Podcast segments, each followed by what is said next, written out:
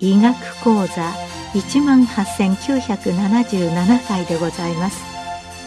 全国の医師の皆様、毎週火曜日のこの時間は日本医師会の企画で医学講座をお送りしています。今日は新型コロナウイルスへの対応と課題について、川崎市健康安全研究所所長岡部信彦さんにお話いただきます。今回の新型コロナウイルス感染症 COVID-19 の世界的流行パンデミックは2019年12月に中国湖北省武漢市において原因不明肺炎の集団発生、2020年1月5日に WHO による国際保健規則インターナショナルヘルスレギュレーション IHR に基づいて世界にこの状況を公表したところから始まっています。我が国においては1月6日厚生労働省が中国武漢市における非定型肺炎の集団発生にかかる注意喚起とする事務連絡を発し、1月16日に国内第一例目が検知されています。当初の原因不明の肺炎は、新型コロナウイルスが病原であることがほどなく判明。ウイルスの全遺伝子配列が公表されて、PCR 検査が世界中で可能になり、病態、臨床症状、治療、予防、疫学状況などについてかなりの解明がこれまでになされてきています。一方、むしろ不明の点があぶり出されてきたり、変異ウイルス出現による状況の変化など、極めてダイナミックな状況でもあります。加えて感染症という人の病にとどまらず、政治、経済、国際社会の混沌を巻き込んだ社会の病となり、複雑化しており、処方が期待できるような処方箋は未だに出すことができていません。また多くの情報が氾濫する社会となっている現在、大量の情報の中には不正確な情報や誤った情報も多く、それらが急速に拡散し、社会に影響を及ぼしているということも事実です。WHO はこれをインフォデミックと名付けて、初期段階から警戒を呼びかけましたが、まさにその中にすっぽりとはまり込んでしまっている感があります。感染経路は基本的には飛沫感染ですが、閉鎖空間で飛沫感染の1メーター程度の間隔を超える距離での感染などもあり、飛沫感染の距離感を上回る感染として、マイクロエアロゾル感染というような用語も出てきました。ことに閉鎖空間での換気の重要性が改めて強調されています。換気のレベルを簡易に知る方法として、CO2 センサーなども広く利用されるようになり、当店の換気は十分行われています、などとモニターの表示をする飲食店なども登場してきました。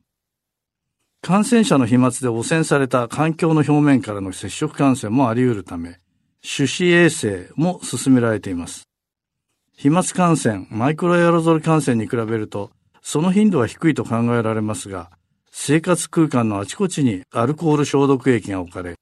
手洗いが呼びかけられ、手指消毒の風景は日常生活にすっかり溶け込んでいます。私はそんなに神経質にやらなくても良いのではと思ったりもするのですが、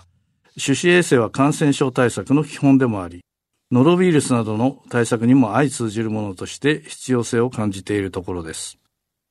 潜伏期は暴露から1から14日間、おおむね5日程度で発症することがほとんどですが、デルタ株の増加によって潜伏期間の短縮が見られたとする報告が最近国内で発表されています。発症の1日から2日前から感染力があることが感染対策上厄介なところですけれども、発症間もない時期が最も感染力が強いと言われます。PCR 検査などの病原体遺伝子検査は少数の感染性ウイルスをも検知できるので、発病初期、あるいは無症状者での鋭敏な検知などに有効ですが、一方では感染性を失ったウイルスのごく一部でも検知することができるので、感染可能期間の発症からおおむね10日前後を過ぎても、その後数週間にわたって PCR が陽性に出るということが稀ではありません。PCR 陽性イコール感染性ありではないことに留意が必要です。回復期に入っているにもかかわらず、PCR が陽性であったために転院を断られたり、日常生活の復帰を阻まれたりするということは珍しくないようで、検査結果を読む上で十分な注意が必要です。感染力を示す指標である、一人の感染者が何人に感染を生じさせたかというのを基本再生産数と言いますけれども、新型コロナの場合は 2.5 ぐらいで、インフルエンザ程度と考えられていましたが、デルタ株の場合は5ないし8ぐらいとする報告があり、このあたりが水疱瘡並みに感染力が強まったと言われるゆえんです。感染者の年齢分布は20歳代をピークに30歳代、40歳代と次第に減少していますが、一方感染者を分母に死亡者を分子とする致死率は10歳未満から30歳代は0、40歳代 0.1%、50歳代 0.3%、60歳代 1.4% で、70歳代は 5.1% と急上昇します。2021年9月中旬では、ワクチン接種が高齢者にかなり行き渡ったこともあり、高齢者での新規陽性者や重症者は減少しましたが、置き換わるように中壮年者の重症化が目立ってきていることへの注意が必要です。なお、若年から中壮年層であっても、心不全や末梢動脈疾患、慢性肺疾患、糖尿病、肥満などがあると重症化する割合が上昇することが知られています。日頃の健康診断、健康管理の重要性が示唆されるところです。これまでは幼少児の発症は少なく、重症者は極めて稀であることが内外から報告されています。目下のところ COVID-19 は主に大人の病気であると言えますが、今後の小児の発生動向には注意が必要です。なお、これまでに国内で亡くなった方の変異株の状況では、アルファ株とデルタ株の致死率の変化はなく、また国内での致死率は減少傾向にあり、変異株による死亡への影響はこれまでのところはないようです。海外の流行状況ですが、中国武漢市に端を発した COVID-19 は、ほどなく中国全土に拡大し、さらにヨーロッパ、そして米国に拡散拡大しました。ヨーロッパ、南北アメリカ、南東アジア地域は2021年の5月から7月に一旦減少傾向になりましたが、7月から8月にかけて再び増加をしています。東地中海地域、中国、日本も含まれる西太平洋地域は全体から見ると少数にとどまっていますが、6月より増加傾向にあります。アフリカ地域は少数にとどまっています。欧米ではワクチンの効果で一時かなりの感染者数は少なくなったものの、感染リスクが高まるような日常の行動によって、ワクチン未接種者を中心として感染者数が増加、致死率、重症化率は低いものの死亡者数の増加も見られています。2021年9月10日現在、世界における COVID-19 確認例は 2.19 億人、死亡は455万人、致死率は 2.08% となっています。なお同じく2021年9月10日現在、国内における COVID-19 確認例は162万人、亡くなられた方 16,649 人、致死率は 1.0% となっています。国内流行状況とハンマー&ダンスという言葉についてお話をします。国内では2020年1月16日、国内第1例目が検知された後、新規感染者数は増減を繰り返しながら拡大。2021年夏にいわゆる第5波となって最大の感染者数となり、医療、保健所への負担が大きくなりました。今回の COVID-19 の世界的流行において、ハンマー&ダンスということがよく言われるようになりました。ハンマーは感染者を徹底的に減らす強い施策のことで、欧米で実施されたロックダウン、都市封鎖などがこれに相当します。ダンスとは、一定のところで穏やかに感染者数が上下をしている状況を見ながら、経済活動を再開し、同時に検査、医療体制の整備、コロナ禍に応じた行動変容も進めるということになります。つまり長期化を前提に強力な対策と抑制の効いた緩和の繰り返しで、経済活動と医療体制を維持し、経過を見ようとするものです。日本では欧米のロックダウンほど厳しいものではありませんが、緊急事態宣言が大きめのハンマーであり、まん延防止重点措置は早めに小さい地域で対応し、大きい波になるのを防ごうとする、いわば小さいハンマーに相当すると言えます。日本の流行曲線とハンマーエンドダンスの状況を見てみると、2021年8月中旬、小さいハンマーから大きいハンマーに切り替えたものの、人々がハンマーに慣れてしまった効果に期待しなくなった、ハンマーは自分のところに振り下ろされているわけではないと思った、などの理由に加えて、ウイルスの変異も大きな影響を与え、感染の拡大が進みました。しかし8月下旬から9月上旬にかけてがピークとなり、減少が見られています。日本の致死率は欧米に比べて低く抑えられている一方、感染者の入院率は高いと言われています。これは日本では高齢者へのワクチン接種が進み、高齢者の死亡が減少したことと、これまでは入院が行われて国内では良質の医療が提供されており、回復率が高いとの表れと言って良いのではないかと思っています。ここに破綻が生じると、致死率の増加につながってしまいます。ノンファーマスーティカルインターベンションとファーマスーティカルインターベンションということについてお話をします。感染症の流行に対して公衆衛生学的予防策として、医薬品によらない基本的な感染症対策にノンファーマスーティカルインターベンションがあります。3密を避ける、マスク、手指衛生、ソーシャルディスタンスなどがこれに相当します。新型コロナウイルス感染においてもノンファーマスーティカルインターベンションが対策の中心でしたが、異例のスピードと実用化となった新型コロナワクチンの登場は、ここにファーマスーティカルインターベンションが加わることになり、まさに車の両輪が揃った感があります。ただし、ワクチン一辺倒ではなく、日常生活の妨げにならないようにノンファーマスーティカルインターベンションも上手に併用していくことが必要で、英国、米国のようにワクチン接種が済めば一斉にマスクを外して大規模イベントもパーティーも OK というのは請求すぎるのではないかと思います。ワクチンの登場についてお話をします。新型コロナウイルス SARS-CoV-2 のワクチンは従来の不活化ワクチンやタンパク合成ワクチンの開発も進められていますが、画期的なのは遺伝子工学的手法によるワクチン製造です。SARS-CoV-2 は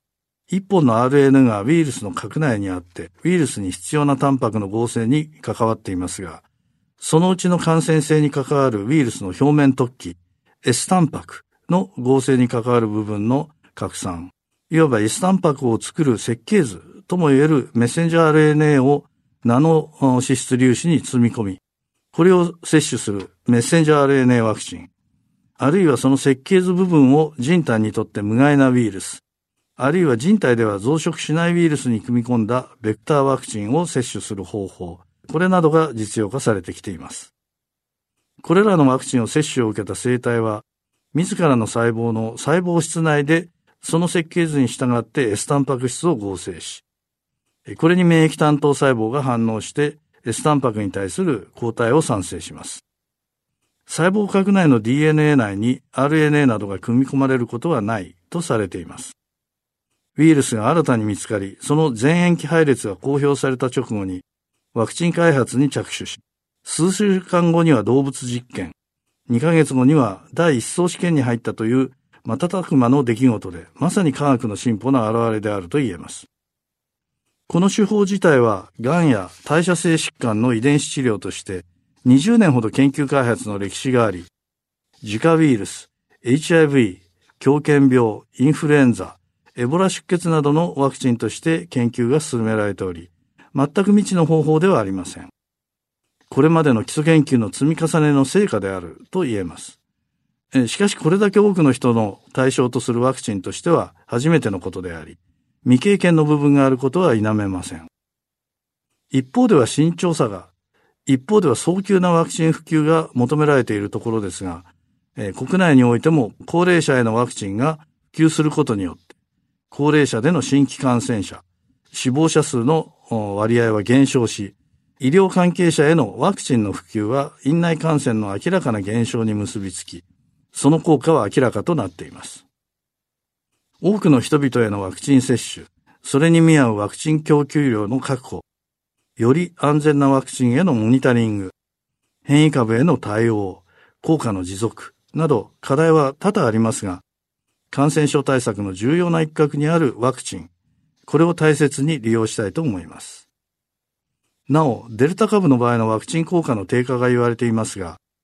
英国の報告ではその効果の差は2回接種を行った場合は 10% 以内程度とされています。3回接種の是非についても話題となっていますが、準備は必要ですが、その必要性、タイミングなどについてはきちんとした議論が必要であるということは論を待たないところです。WHO は世界的なことを考えるところなので、まだ1回も接種ができない国も多い中、一部の経済的に豊かな国が3回接種で多くのワクチンを使用してしまうということには異論を唱えています。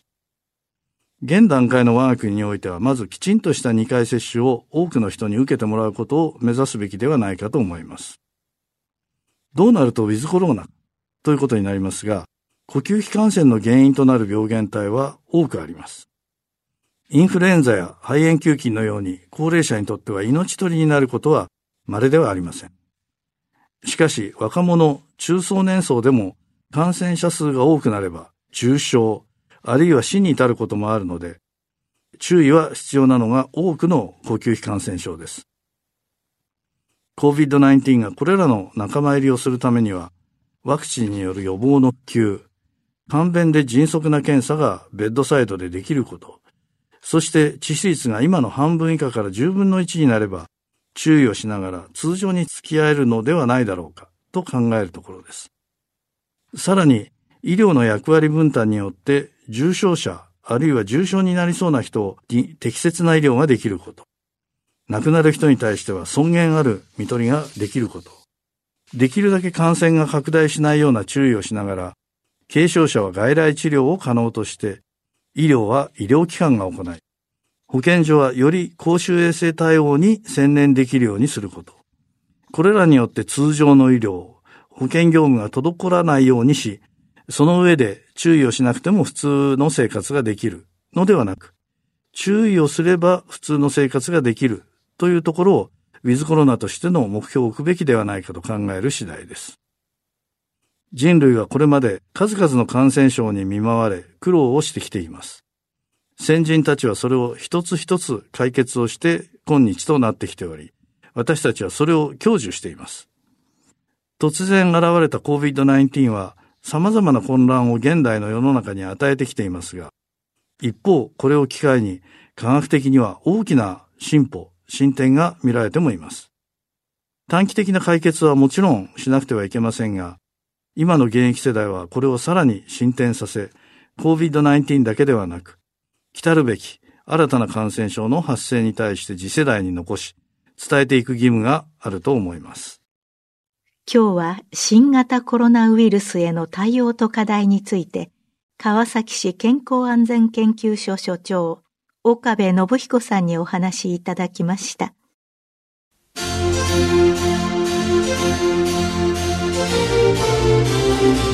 それではこれで日本医師会の企画でお送りいたしました医学講座を終わります。